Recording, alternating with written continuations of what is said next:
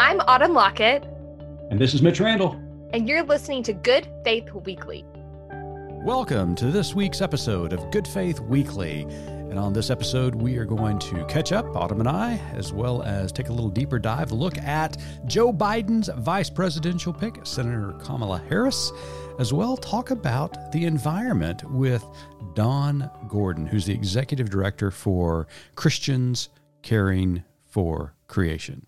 So we're really excited about that interview. Autumn, how are things in your neck of the woods? Things over here on the east side of Norman are very well. We are T minus four days from having most of our children back in school, which is amazing. celebrate, celebrate. That's right. My my um, work uh, efficiency is going to get so much better without little blonde babies running through here all the time. uh, in all seriousness, uh, you know the schools I know that you're sending your kids, they have really well thought out plans and taking care of all the little ones, of course. So you feel you feel good about uh, the school systems that your kids are in. Yes, I do. So our um, our two little ones are going to uh, sort of a farm school, nursery school situation where they're outside a lot. Our next oldest is going to, um, uh, you know, kind of an equally environmental focused sort of school. So they're outside, they're masked, and then our oldest, who's in public school, is actually going to be virtual for the foreseeable future. We don't have an end date on that, so she'll be here at home with us. Okay, well, good. Well, it sounds like uh, life is going to be changing uh, in the Lockett house uh, over the next week or so. Yeah, it really is. Well, good. What about what about at your house? What are y'all up to? You just had a celebration. Speaking of, yes, I just turned fifty years old. what what did you say? yes, and I'm okay. I'm just going to admit it that I am leaning into it. Uh, I love growing older. Um, I'm fine with it. I'm happy with it. Um, you know, I mean, a lot of perks coming with uh, turning, you know, 50, half century. Got my AARP uh, card in the other day. Uh, didn't, didn't get me anything, but, you know, I, I am now, I, you know, have an application in card carrying old fart. Well, if they let me in, I'm, I'm going to fill out the application. And I'm, this is what this is what uh, really uh, suggested to me that I'm really fine with being old. When I got the AARP invitation, I know a lot of people would really be demoralized by that, but I opened it up and I thought wow, they're giving away a free gift if I apply. And I got excited about the free gift. I'm not going to lie. It was well, a, a, trunk organizer. uh, you got to see it. I mean, it, Did it also come with a bag of Werther's original? it did. So I mean, just picture it. I could see myself, my little bow tie, my little fedora hat out there, organizing my stuff in my trunk. so, mm-hmm. And then last night, yeah, and then last night, uh, Missy and the boys did a little birthday party for me, and I started opening presents, and I just stopped and looked at them, and I said, you know, I'm turning fifty, not eighty. And what'd you get? like a cardigan and a cane. Almost. They got me a hammock to uh, you know relax out in the backyard during this time of pandemic, which was really nice. Uh, but then the next thing they got me was a hummingbird feeder. so it's like. Uh, nice. It was nice, but it was like you know, send little old dad to the backyard to relax and watch his birds. I think it's less about your age and more about like our current stage of life. Because at 37, I would love a hummingbird feeder out of my office window. Yeah. Well, the, the, truth of the matter of it, I was really excited about it. so I've already been doing research to the right amount of you know uh, sugar water to, to put in it. So yeah, it's going to be great. Amazing. Uh, well, besides me turning 50, other big news happened yesterday. Vice presidential uh, news was afoot. Uh, presumed candidate for the Democratic Party, Joe Biden, announced his running mate, and he is asking Senator Kamala Harris from California to be his vice presidential pick. So, what do you think about this? I'm pumped. Um, I'm really excited about her. She's done, first of all, she's an attorney, which I just feel like people in that part of government should probably be. Mm-hmm. I think mm-hmm. it's helpful. I think they know the law in and out in a way that folks who aren't lawyers don't. Right. Um, I love that she's a woman. I love that she has, you know, biracial parents. Um, and I'm excited about the work that she's done in California and her bringing her perspective to the White House. Yeah, and you, you, and I both are reading uh, her most recent book about her life, and uh, you know, she grew up in California, as you mentioned, uh, has uh, biracial parents. Um, just you know, she, she's just an outstanding, uh, out, outstanding lawyer, outstanding person. Uh, she's actually a Baptist, which I found surprising in all of this. Yeah. But she does have a faith background, and you know, and her faith means a great deal to her. So that's that's exciting to hear as well. Does she know how to hold up a Bible? I don't know. Maybe maybe we need to test that during the debates. Vice President Pence, will you hold this Bible? Senator Harris, would you hold your Bible? Let's see who holds it properly. And if lightning doesn't strike, then maybe they're a good candidate. Yeah. You know what's interesting about this autumn? I mean, in all seriousness, you think of, of course, Vice President Pence, uh, who is a, a, devout Christian, evangelical Christian at that. You have Kamala Harris, who is a devout Christian as well with Baptist roots. And you, you look at these two individuals who are vowing, one is the vice president, the other one is vowing to replace that person, but applying for the job nonetheless. Both professing Christians, but both so distinct in their belief systems and how those beliefs are applied in the way they see issues and how they address issues from their faith background. It really is kind of an interesting uh, study to, to see these two individuals stand side by side as the vice president and a candidate for the vice presidency. Yeah, I completely agree. And there are, you know, a lot of people who think like it doesn't matter who the vice president is or, you know, they don't really have much to do. But I think it's important. I mean, I think it, it matters a lot. I think looking at who's on the ticket and, um, you know, it doesn't mean you have to love every single thing about them. It doesn't mm-hmm. mean they have to be your first choice. Mm-hmm. Um, you're not going to have to go to like the prom with them. Um, but it's more about sort of the overarching values and how you align and the things that they're going to be able to do once they're in office. Mm-hmm. Yeah. You know, and, you know, when the announcement broke yesterday, it was interesting to kind of see the uh, chatter on social media a lot of uh, our left leaning friends were very supportive of uh, Biden's choice and Kamala Harris. Some of our far left friends were not uh, that excited about Biden choosing Harris as his VP choice, which I also thought was very interesting. Uh, and I saw a, uh, a post by somebody, and I can't remember who it was, but it was really interesting that when it was kind of talking about the contrast between the Republican Party and the Democratic Party, that the Republican Party, when a choice is made, they fall in line. Democratic or Democrats feel like they've got to fall in love with their candidates. Yeah.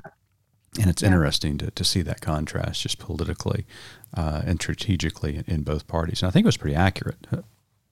Yeah, I think it absolutely is because I remember early in, you know, 2015 when the Republicans had like 47 people on stage during the Republican primary. Mm-hmm. Um, there were so many people who were just appalled by Trump. Mm-hmm. And we're really calling him out for, you know, the things that he was saying, for his past.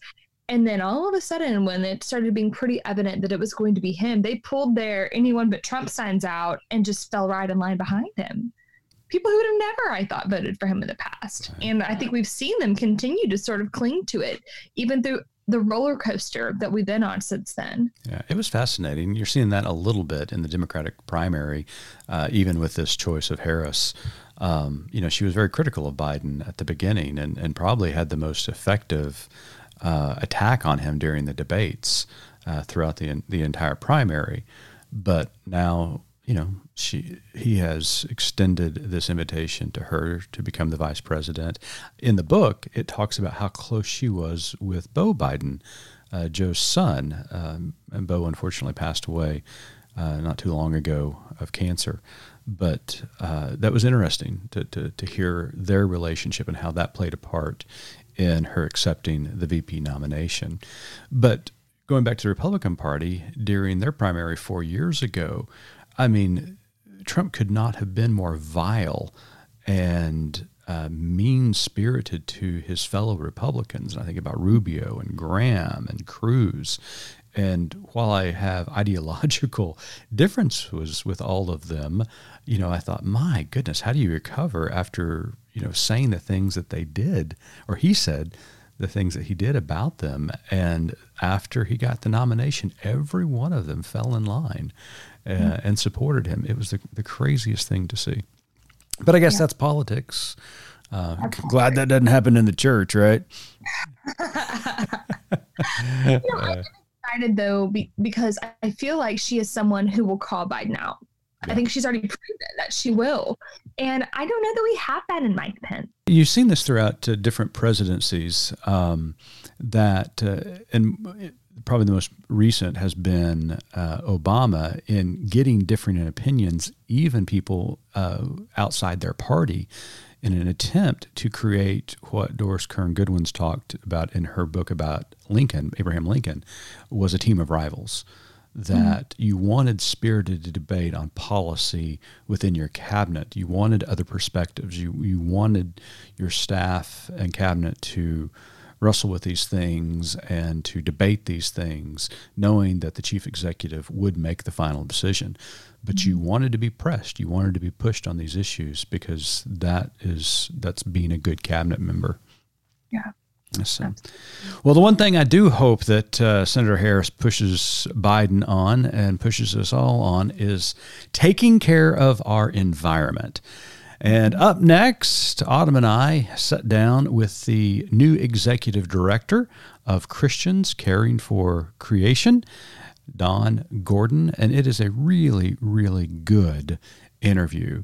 Don has some wonderful practical ways of caring for creation and teaching us why, as people of faith, we should care about this most critical issue.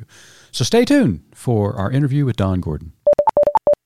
Ethics Daily and Nurturing Faith are coming together and joining forces to launch Good Faith Media. Is that not exciting? I am pumped. I'm so excited. We've been planning this and scheming and dreaming, and it's finally coming to fruition. Well, we're really excited to roll out the new website, uh, hoping that everybody will get a chance to log on to goodfaithmedia.org uh, starting July the 1st. But uh, there's also something we want to invite uh, a lot of our good friends to be a part of, and that is the Good Faith 50. So, Autumn, tell us a little bit about the Good Faith 50.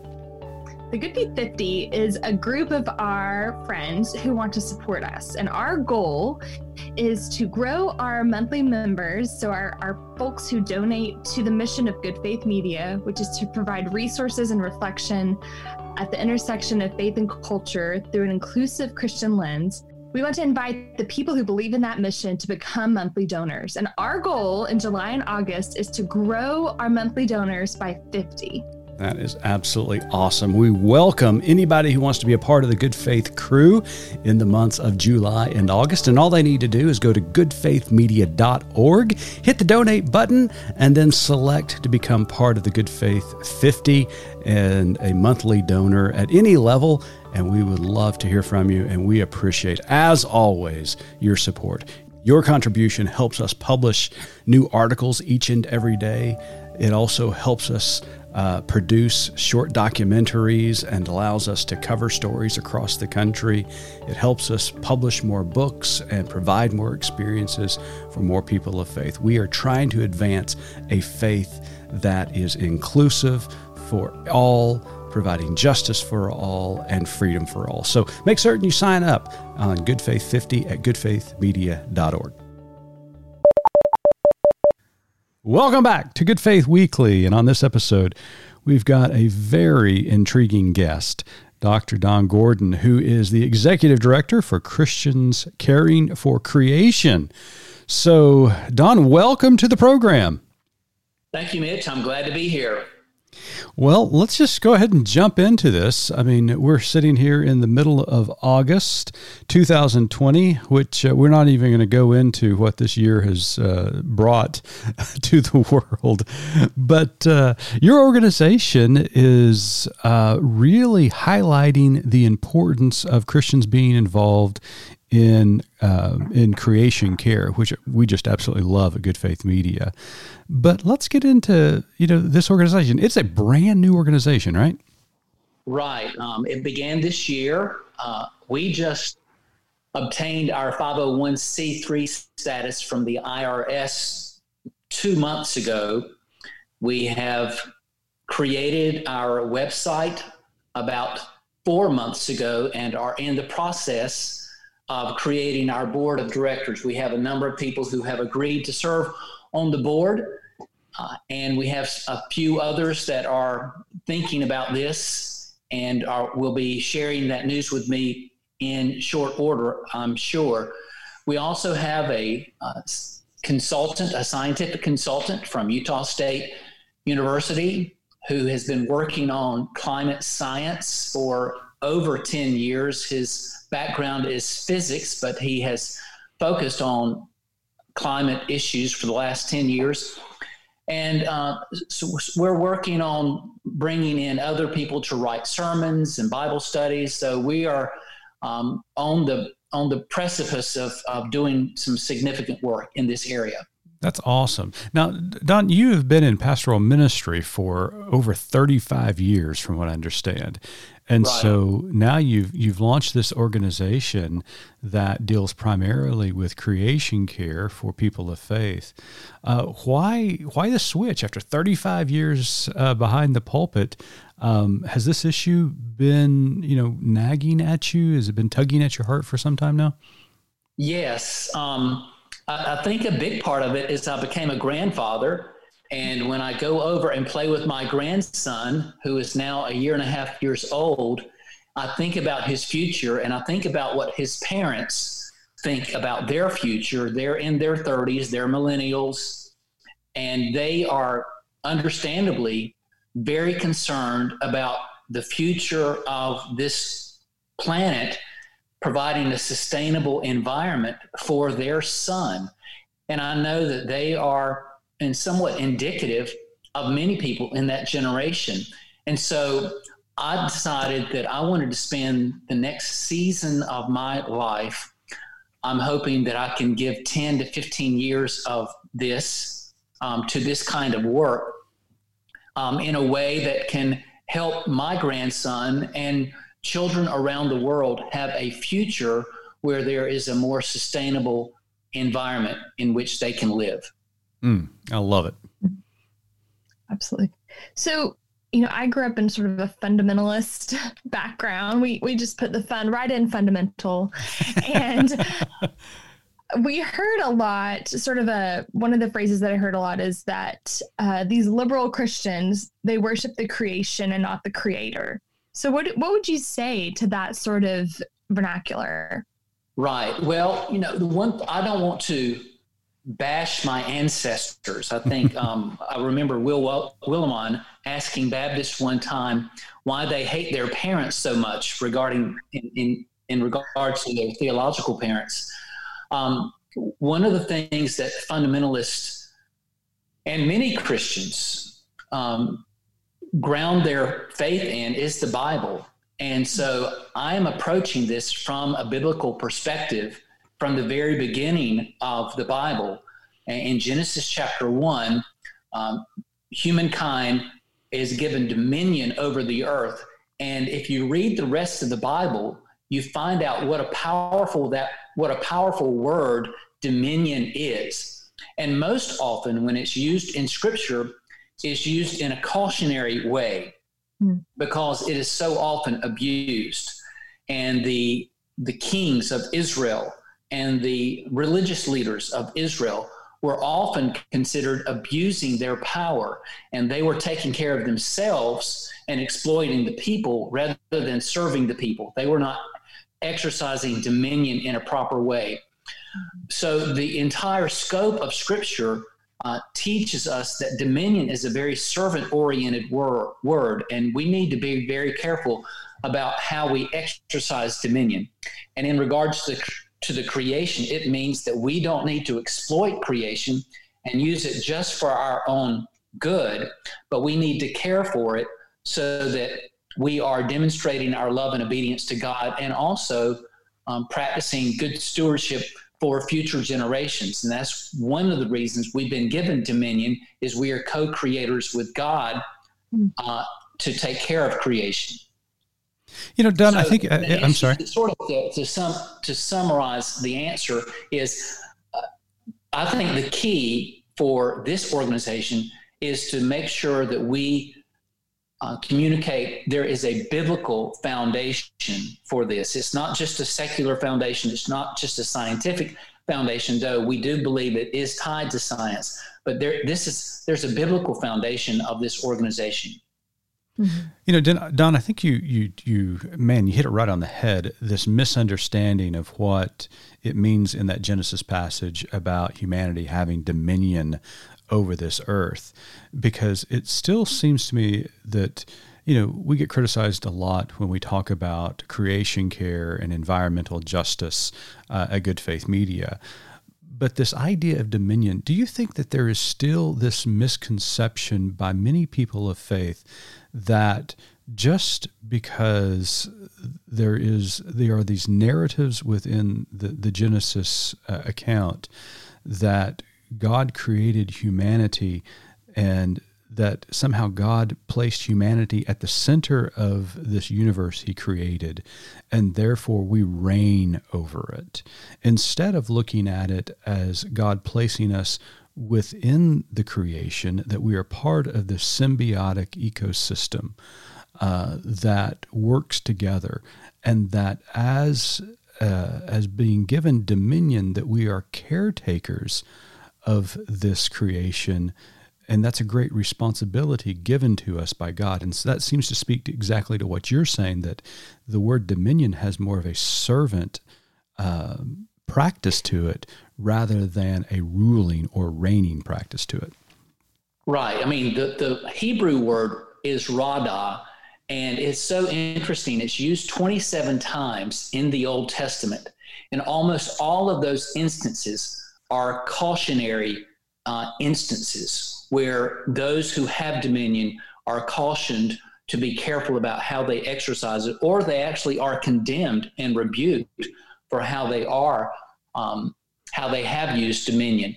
And but if we take the the ultimate example of one who has dominion, that we believe is Jesus Christ, who has dominion over all the earth. He's the King of Kings and Lords of Lord of Lords.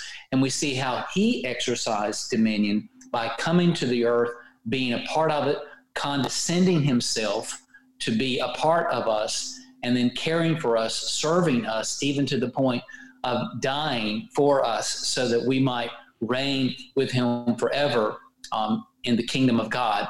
So the ultimate expression of this dominion is Jesus Christ. And it is Jesus who told us that we need to care for the poor and be especially mindful of the poor. And so, if we're going to follow that model and follow the model of Jesus, we've got to um, be more servant oriented in our exercise of dominion. Man, we got to watch out, Don, because uh, Autumn's about to turn on the Bible geek uh, warning, uh, and the siren will go off because you and I are talking no. a lot of deep stuff about theology and Bible right now. but that's great. I mean, I love it. Uh, thank you so much for sharing that. Well, let's kind of get into some of the issues that you're you're dealing with at uh, C3. Um, what are what are you and your environmentalists there at C3? What are you working on as far as some of the greatest issues that uh, you see facing our planet right now?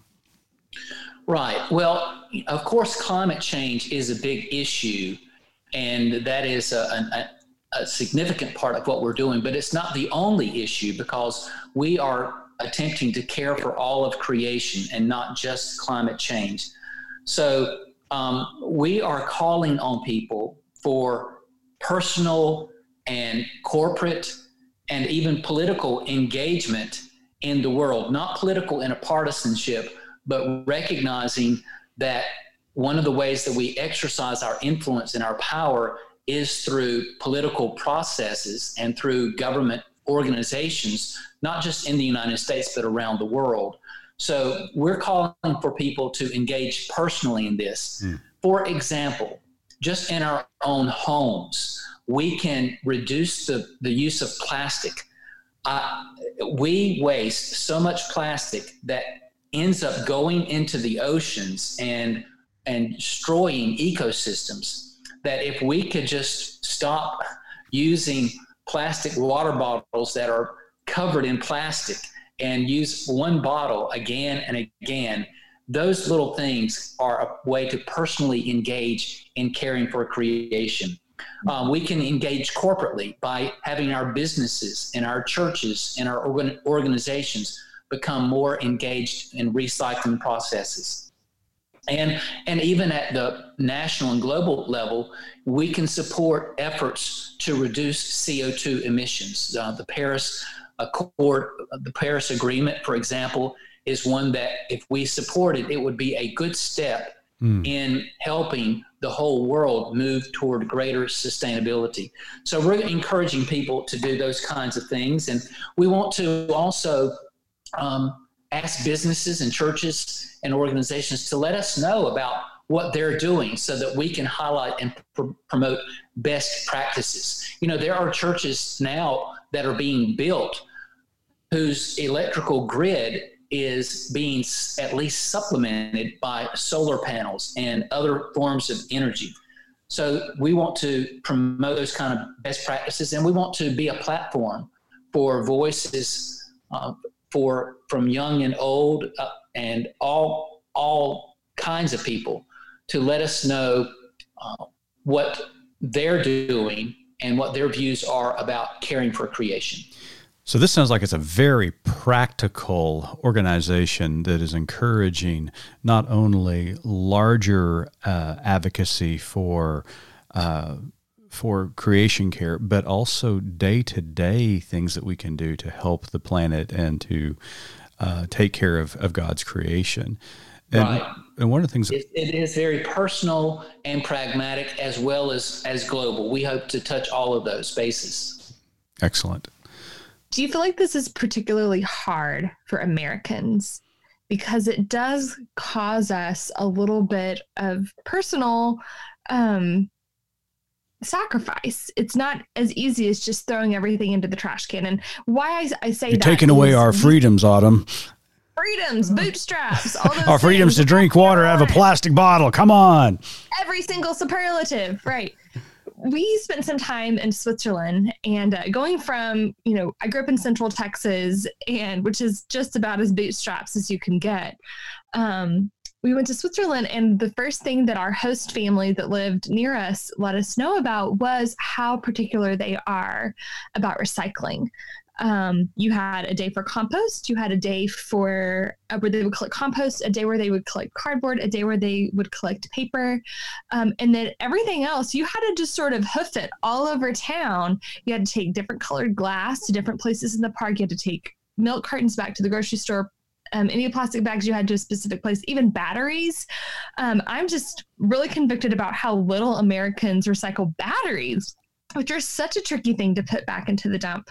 And, you know, we came back and our family trash situation was completely overhauled because of the way we had just sort of, you know, gotten used to living life that way. So, you know, apart from sending every American family to spend some time in Switzerland, what can we do to take that stigma away? Right. Well, it, it is a huge problem, and it is a cultural problem in America. And we are so driven by individualism here that, again, I think that we have missed an important teaching of the Bible, which really talks about the community and it talks mm-hmm. about the body of Christ as the church, and that what the arm does affects the foot and the the the shoulder and every part is connected. And I think that's a very important image for us to hold up as the church that it's not just what's good for me, but it's what's good for the whole body. Mm. And we, I think, can translate that into what's what's good for the common good. You know, in the book of Jeremiah, when the the Israelites were sent into exile in Babylon, they were told through the prophet Jeremiah to look and serve the good for that community, the city in which they live. And so this also was played out in Acts chapter 2 in the early church, where the early church was looked upon with, with awe because they loved one another and they took care of one another, and people were drawn to the church. And so I think that it really, there is a call for us to become more communal mm. in our activity. And so we can do things like little things like taking our own bag to the grocery store rather than having four items put in four different plastic bags so that we can bring them home and throw them in the trash can. Being more mindful of that, walking to the grocery store, walking as much as we can. Uh, and something that's hard for me is I've become aware of my eating habits. And so I'm trying to cut back on eating meat. I'm not a vegetarian, I'm not a pescatarian, but I am aware of how much energy it, it requires um, to mass produce all these things. So we can do small things to contribute to the good of the community and the good of the body. And that's a part of what it means to be a Christian and a person of faith. I love that. I mean, the, the whole communal element, Don. I mean, man, you're just you're you're speaking my language. Thanks so much for saying that. You know, I'm often as I travel around, Don. Well, when I used to travel around a lot before uh, COVID, um, you know, people would ask me what I thought was the most pressing social justice issue, uh, ethical issue that we were facing as as a people. And I always would say the same thing. I think it's it's climate change. Um, and the reason I say that is because climate change affects so many other facets of our existence. We've right. got we've got more migrants and immigrants than we've ever had in the history of the world. Mainly because it is a battle for resources where there is not any, where there is famine, people are trying to go feed their families, where there are resources, there are civil wars, internal strifes taking place to control those resources. Um, and so it is affecting so much. And even here in the States, we see it. We see it with droughts, we see it with uh, more alarming hurricanes coming out of the Atlantic. I mean, you know, I never forget a couple of years ago when they set the current hurricanes uh, against hurricanes that were coming out of the Atlantic you know, about 20, 30 years ago. And the, just the enormity of them in themselves. It's like, wow, I can see that with my own eyes. And wow. then the tornadoes. I mean, Autumn and I live in Tornado Alley uh, sure here in, in Norman, Oklahoma. And the storms are intensifying. The, the tornadoes are getting bigger. Just a couple of years ago, we had the strongest tornado that's ever been recorded in the world. And it was two miles long now let me restate, let me restate that. The tornado was two miles in diameter. That's just incredible. And the sustained winds, or not, they're not sustained, but the gust within the tornado reached over 200 miles an hour. They said it was the closest to an EF6 tornado they had ever seen. Um, and there's never been one like that recorded. And so we're seeing the intensity of this. So climate change for, for me is the number one issue from a social justice standpoint, from an ethical standpoint, that Christians need to be addressing that some are, but a majority are not. So, wow. your organization, like C3, working with churches, working with individuals to bring this to the forefront is vitally important. So, what can our what can our listeners do to, I mean, you, you already gave us some practical examples of, of what we can do, but what are some things that we can do to make certain that we are engaged with the community, the larger community, to to address this in a meaningful way? Well, I'll, I'll speak at it from a, a, macro perspective and then a micro perspective. Just to follow up on the macro perspective, um, this organization is trying to follow the model of Jesus, who told us to care for the least of hmm. these, mm. our brothers and sisters, yeah. to care for all people, but especially those who are marginalized and the poor. And the marginalized and the poor are the ones who are most impacted by these terrible storms. Just last year in the Bahamas, um, we knew that a ter- that Hurricane Dorian was mm-hmm. going to come down there and destroy the place, and the wealthy people and the people with access could get out and leave, but the poor people didn't have access and they couldn't leave. Right. They're left to save themselves and to try to rebuild their lives. And so we need to be aware of how our actions are affecting the entire globe, especially the poor. But, but I would say, in a, in a more local way, it is to become more engaged and more involved with the poor so that we can see the impact on their lives. I live in Charlotte now, and I live in a community that is very diverse. I've been um, in, in, my neighborhood recently and met Ethiopians and Eritreans mm. and people from, of course, Honduras and Guatemala and Mexico. And they are all over the place. And we've got to be engaged with them and be aware of their needs. And C3 is an organization that tries to help us not just care for the the create not just care for the environment but to recognize that all of creation is to be loved by the body of Christ and the poor are are with us and so we've got to find ways to love the poor and care for the poor. And one of the ways to do that is to be engaged with them personally. And so that's not necessarily, it doesn't seem to be an environmental issue, but it is a creation issue because they are part of God's creation also. Mm-hmm.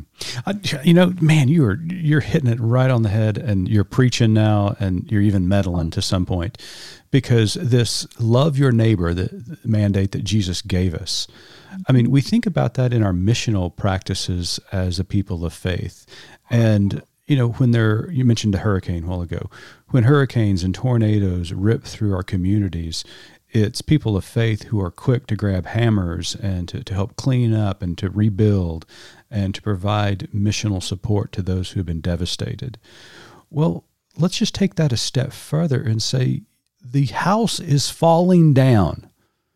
And the house is this this planet that God created us for us and gave us to to sustain and we need to repair it. This needs to be part of our mission, our, the, our, our missional uh, practices as a people of faith. This this fits very well into our missiology as as Christians, especially that this this this is this is who we are. This is what we need to be doing.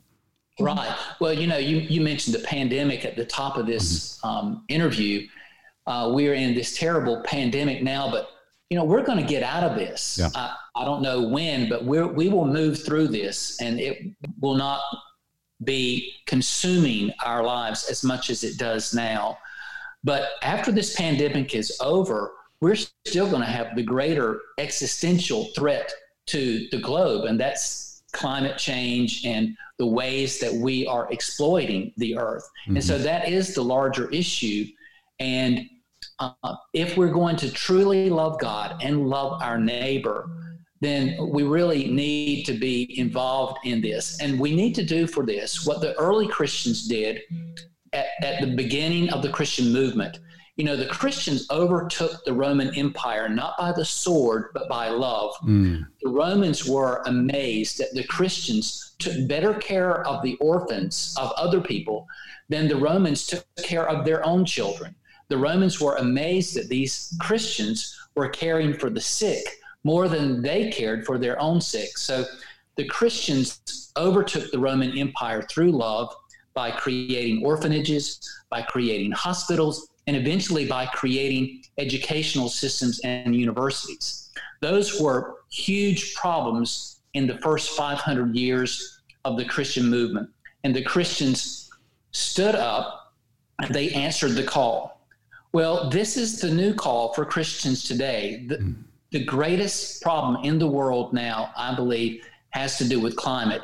And Christians who comprise of 31% of the world's population of 7.3 billion people have the greatest potential to have a positive effect on this. So if we mobilize and we care for one another, especially the poor, we can do in our time what the early Christians did in overthrowing the Roman Empire. That's very well said. Well, Don Gordon, Executive Director for Christians Caring for Creation. Uh, you can find out more about this organization at christianscaringforcreation.com. But Don, before we let you go, we've got one final question that Autumn asked every one of our guests. So, Autumn, take it away. Yeah, who are you voting for? No, I'm no. kidding. I'm kidding. wow. You're not going there. Um, so, our tagline at Good Faith Media is There's More to Tell. So, in light of everything that we've just talked about, what is your more to tell? That there is a very evangelical component to C3, and that is um, resulting from the vast number of young adults who no longer are interested in the church because the church has been timid or silent on this issue. And their view is if the church doesn't care about this, why do I need to care about the church? Mm. Well, I care about the future of the church and I care about young adults. And so I want to connect with young adults and show them that the church does care for creation and caring for creation and caring for God coincide. And we can do that together. And we need all generations to join forces in caring for creation. Very well said. Thanks, Don. Well, Don, we wish you all the best and hope that uh, Christians Caring for Creation is off to a wonderful start and uh, keep preaching the gospel, brother. Okay. Thank you, Mitch. I enjoyed being with you today. Well, for our listeners, we want to thank you again for tuning in to Good Faith Weekly. As always, we want to wish you a very special weekend, and we hope, as always, that you are practicing good